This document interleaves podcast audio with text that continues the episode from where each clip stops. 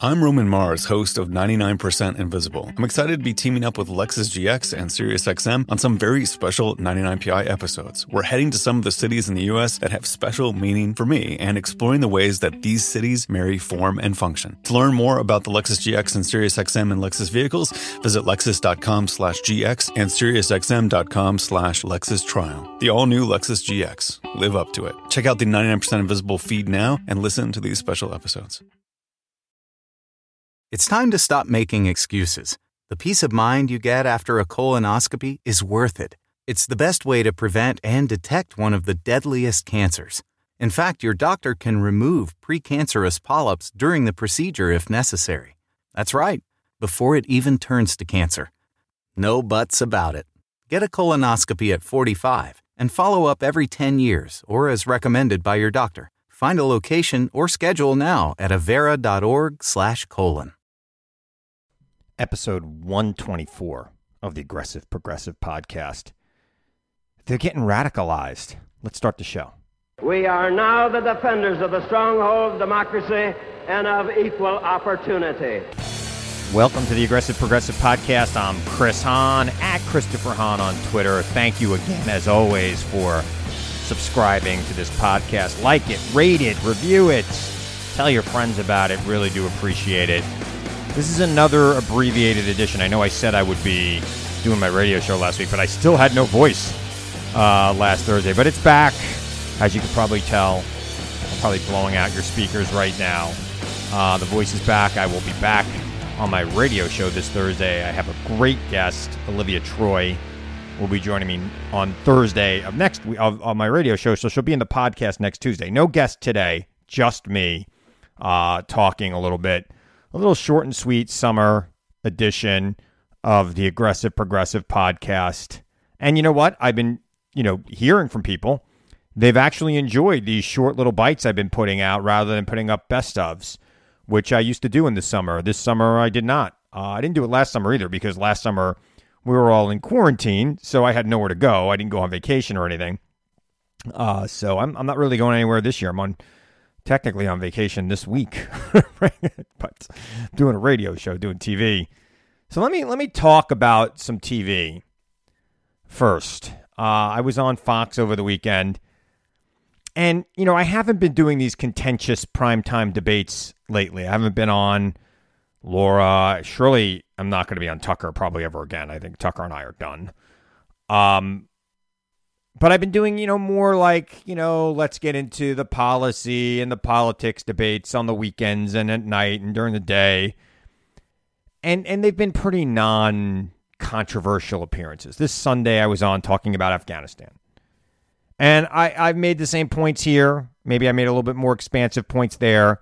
Obviously, the Biden administration takes the blame for the botched withdrawal. That's He's admitted it. He's owned it. I think that's very responsible as a leader, and I think politically, you know, I, I, you know, it remains to be seen how much it impacts the midterms. If midterms were today, it would impact it greatly, but the midterms aren't today, and there's a year to go, year and a half to go before the midterms. So, for everybody pontificating that this is the end of the Democratic Party uh, because of Afghanistan, I beg to differ. People wanted out of Afghanistan. Uh, the tragedy that happened uh, last week with the 13 American soldiers dying is a tragedy that is, you know, going to stain the Biden administration. But you know, 3,000 Americans have died in that war over the last 20 years, and and hundreds, tens of thousands more have been injured, and hundreds of thousands of Afghanis have died in this conflict. So, while it's horrible, uh, ending the war is actually a good thing uh, for Biden and a good thing for the Democrats because every president for the past you know 20 years has said they wanted to end this war. Maybe not the past 20 years, past 16 years since Obama. So Biden's actually getting it done, and that's a plus. Now, the botched withdrawal, that's a minus. And there'll be, you know, when the Republicans, if they take over the House, there'll be hearing upon hearing upon hearing about it. Trust me, it'll be Benghazi times a million. Get ready. So, um, you know, I, I fully expect that to happen uh, in in the coming years. But uh, you know, look, I was on Sunday and I was talking about who's to blame. And I mentioned, of course, Trump made the deal with the Taliban that led us down this path. And that deal included the Taliban being allowed to attack anybody but Americans. That was part of the deal. We don't care who you attack, just don't attack us. You could attack the Afghani military, you could attack the government that we propped up, just don't attack Americans. And the Taliban held up to that side of the deal. There were other things in the deal that were unverifiable that there were there was no way for the United States or international observers to verify what the Taliban was doing. It was a horrible deal made by a really uh, a guy who was far too confident in his ability to get things done because he was born rich and became richer throughout his life. And I suggested, and, and quite frankly, I, I was debating Sean Duffy, former congressman, former member of the real world. I, so, I don't know if you want to go there. Uh, not a not a not a dumb guy. Uh, I was debating him, and I suggested that Congress is at fault here as well because for the past hundred years, Congress has been ceding its authority in war making to the executive. And this has started with, you know, uh, and we've had president upon president wanting to replicate the force of will that was Teddy Roosevelt ending the war between Russia and Japan and getting himself the Nobel Peace Prize. And every president since has wanted to get that Nobel Peace Prize, has thought that they alone can fix it. And it's not just Trump. Trump, of course, was far too confident for his own good and wanted to just make the deal, thought that just making the deal gets him the Peace Prize, even though this deal is going to now terrorize millions of women in Afghanistan and perhaps create Afghanistan as a hotbed for terrorism to attack foreign countries, including the United States of America. That was the deal that Donald Trump gave us. And, you know, Sean Duffy said, well, you can't have Congress negotiating. I didn't get to respond. Well, let me respond here. No, I don't want Congress negotiating the treaty, but I want a treaty. And quite frankly, the mistake was made in 20, in 2000 when Congress just authorized a blanket use of force against the war on terror, 2001, against the war on terror as a reaction to September 11th. We're coming up to the 20th anniversary of September 11th next week. And you know, instead of us declaring war in Afghanistan, which would require Congress to debate it, have a conversation about it, but more importantly, it would require a treaty to end it. And the treaty would have to go before the Senate. So rather than the president making a ridiculous deal, which is what Donald Trump did, you'd have to have a finely tuned deal that would be capable of withstanding the scrutiny of the United States Senate. Now, the United States Senate, I don't believe, would have allowed for a peace treaty in Afghanistan during the current environment uh, back in uh, in 2020 uh, when this was going down. I don't think they would have allowed Trump to even do that. The Republicans controlled it, and and many of the Democrats were against it. Now, look, I'm for withdrawing from Afghanistan. I just don't believe that the deal Trump made was the right deal. I don't think it was the right deal for the people of Afghanistan, and I don't think it was the right deal for the Americans. And we're seeing the results of that. But here's what scares me the most now, that was a tame debate. Me and former Congressman, former real world guy Duffy, we agreed on almost everything. He didn't agree that I was giving Trump blame for this because, you know, they've got to protect dear leader. But we agreed on just about everything else. And I get done and I go about my day. And later on in the day, I check my website email, which I often give you here to contact me. And I have several death threats. One I posted on Twitter because I thought it was just ridiculous. They're all anonymous. Nobody sends it from their real email account. Nothing you could ever verify. You know, obviously, people have these great muscles when they're anonymous. But to think that in this world, going out there and saying, look, the deal he cut was bad. And by the way, Duffy said too, Duffy said the president should have ripped the deal up. I, I agree. Biden should have ripped Trump's deal up, just like he ripped up his pulling out of the Paris Accords and some other things that Trump did. Should have ripped it up. Should have started over because it was a bad deal. Of course, that would have put U.S. troops in, in, in, danger, and we didn't have that many U.S. troops left. Trump had started to withdraw of Afghanistan. I think we had about 2,500 troops in Afghanistan at the time, mostly just providing, you know, support to the Afghan military would have put us in danger, would have put us in great danger.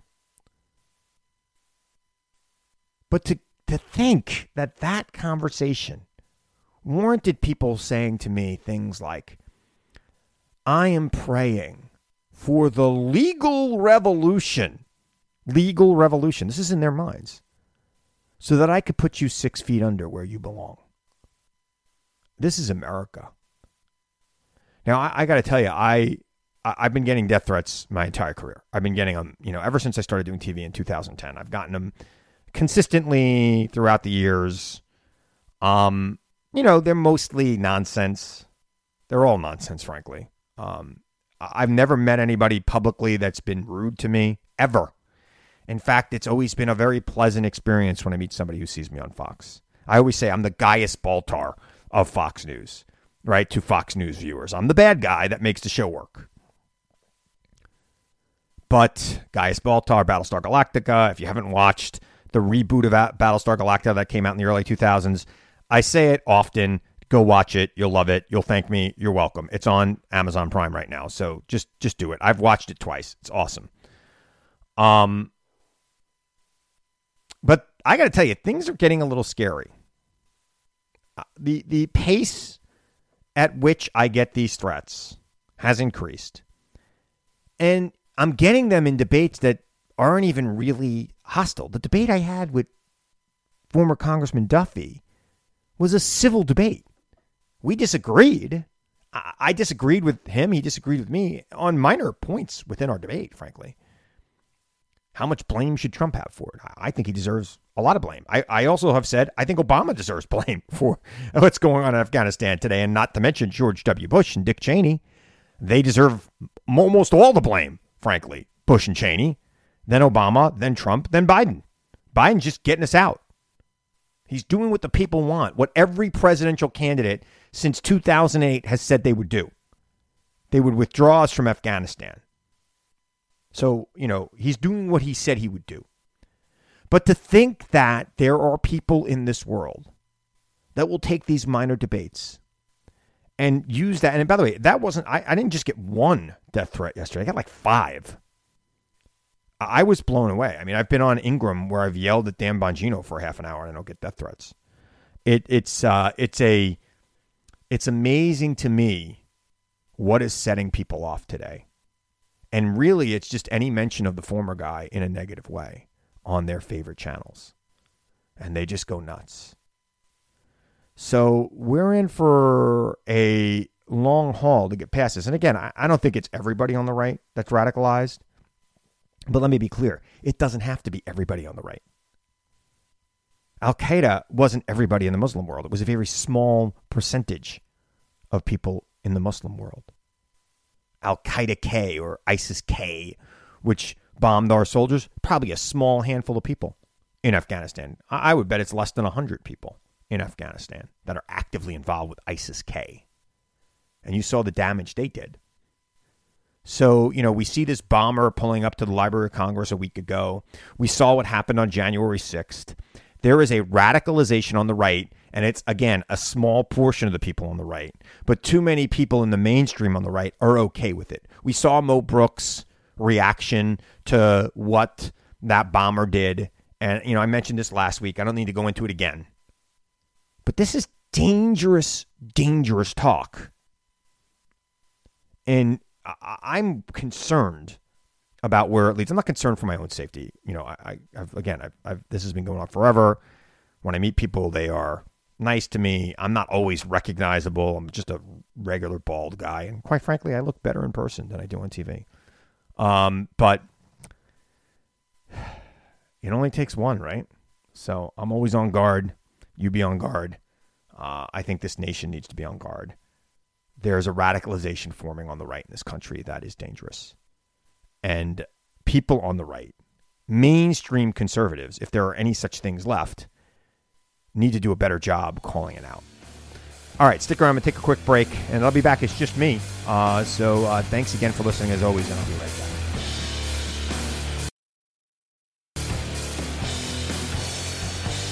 So I I, like everybody else in America, am greatly concerned about the aftermath of Hurricane Ida, which coincidentally hit 16 years to the day after Hurricane Katrina hit, hitting the same part of the country. And I know last week I talked about climate because we, we had that uh, tropical storm Henri or Hurricane Henri that threatened the Northeast, and then we had the flooding in Tennessee.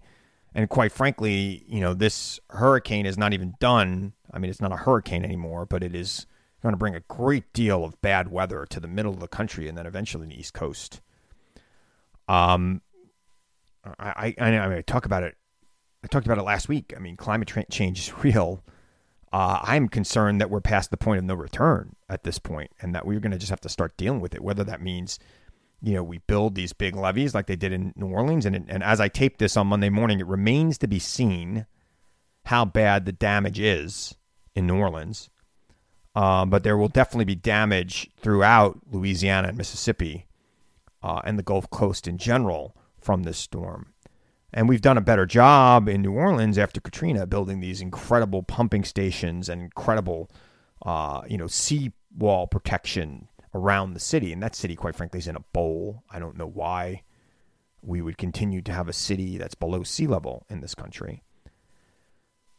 But, you know, look, obviously, I believe we've got to do everything we can to slow climate change.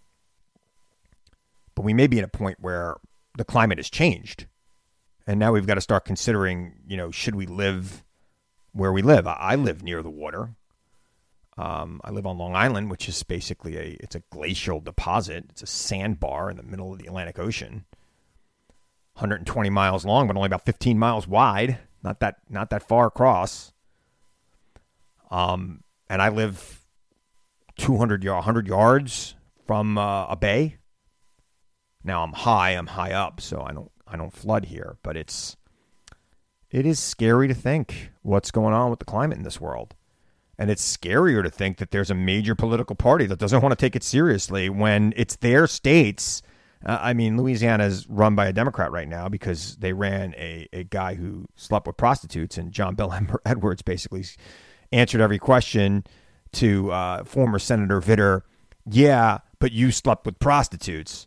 Whenever it didn't matter what the question was, that was his response, and that was the only way to get him. I don't know why we didn't we didn't do that for years because that prostitution scandal. He got reelected to the Senate after that prostitutional scandal with the uh, I think it was the Mayflower Madam or something like that. There was something you you would think that uh you know you know Vitter was this you know, right wing, religious right conservative who was caught sleeping with prostitutes, said he was sorry, and just got reelected. Now, I, I'm all for forgiveness, but please don't tell other people how to live their life while you're sleeping with prostitutes. And John Bel Edwards just said, yeah, but you sleep with prostitutes to every answer. But he's a Democrat, runs that state, but it's pretty much a red state. Mississippi's a red state, right? These are states being threatened. That Gulf you know, that, that Gulf of Mexico, the water is 88 degrees. I, I live on Long Island. I have solar panel heaters for my pool. It took me like three months to get my pool to 88 degrees, and it's a little tiny pool. The Gulf of Mexico is a huge body of water. So climate change is here, right? I mean, let's be clear. What we have been seeing year after year, 100 year storm after 100 year storm, Katrina was 16 years ago. It took 16 years for another 100 year storm. Actually, Hurricane, I think Laura hit last year in a similar part of the country. Didn't quite get New Orleans, um, but it hit that part of the country. We're getting 100 year storms every year in this country. That should scare the daylights out of you if you're living by the water. And I, am praying for all my friends in on the Gulf Coast. I've got a lot of listeners down there uh, that listen to this podcast. I hope you're safe. Uh, I hope your, you know, your homes survived.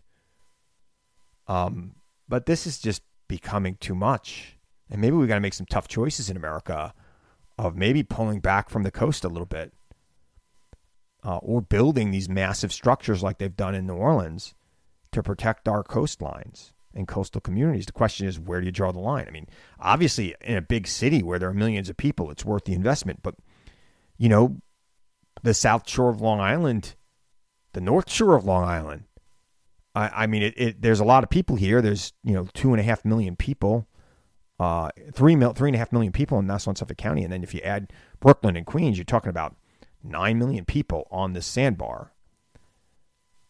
but where do you build it? It's 120 miles long. You know, it, it's this is we're in a we're in a rough spot, and we need to do everything we can to slow this down. But we've got to think about how we deal with the impacts of it because I think it's here now. I, I you know I don't think this is a thing that's coming in the future. I think it's here now. This summer here in New York has been hotter than I can ever remember, and it's been wetter than I can ever remember. I think it's rained every single day almost here. I feel like I live in Florida. It's raining a little bit. The ground is saturated. It, it, there are signs everywhere that things are changing. And I, I, think we have to deal with it now. I don't think we could pretend that it's something coming in the future. I think it's here. And uh, yeah, let's slow it down. Let's get rid of, you know, let's let's do everything we can to reduce emissions in this country. I talked about it last week. More wind, more solar, more nuclear. I know everybody's like, oh, nuclear. No. Um, got some calls about that. Got some emails about that. But uh, but we've got to do everything we can to reduce emissions, and then we've got to think about what do we do now that it's here because it's not something far off in the future. All right, should I end on a puppy note? The puppy's still crazy. Um, I am walking her almost as much as I walked my grown dog um, before she moved to Utica with my daughter. Um, and it doesn't matter. She's still got energy to burn. Uh, it's kind of crazy. Uh, follow me on Instagram. I'm Christopher Hahn NY. It's like the only reason to follow me on Instagram, right? I, I, put puppy pictures up all the time. She's still cute as a hell, as cute as they come. But uh, unbelievably, the energy that's coming out of that puppy, um, it is amazing. I don't I don't know where they keep it because they're just tiny little bodies with balls of energy. So all right. I want to remind you now, as I always do, to seek the truth, question everyone and everything, even me. Seek the truth. You know, it's out there. And I know you'll find it if you look for it. And I'll be back here again next week to tell you the truth as I see it. I'm Chris Hahn. Thanks for listening to the Aggressive Progressive Podcast.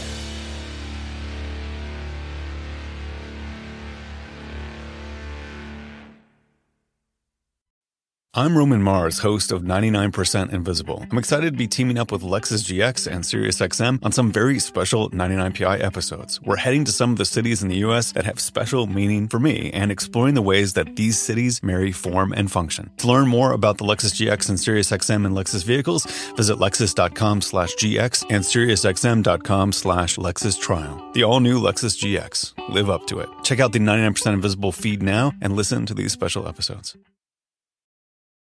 It's time to stop making excuses. The peace of mind you get after a colonoscopy is worth it. It's the best way to prevent and detect one of the deadliest cancers. In fact, your doctor can remove precancerous polyps during the procedure if necessary. That's right, before it even turns to cancer. No buts about it. Get a colonoscopy at 45 and follow up every 10 years or as recommended by your doctor. Find a location or schedule now at avera.org/colon.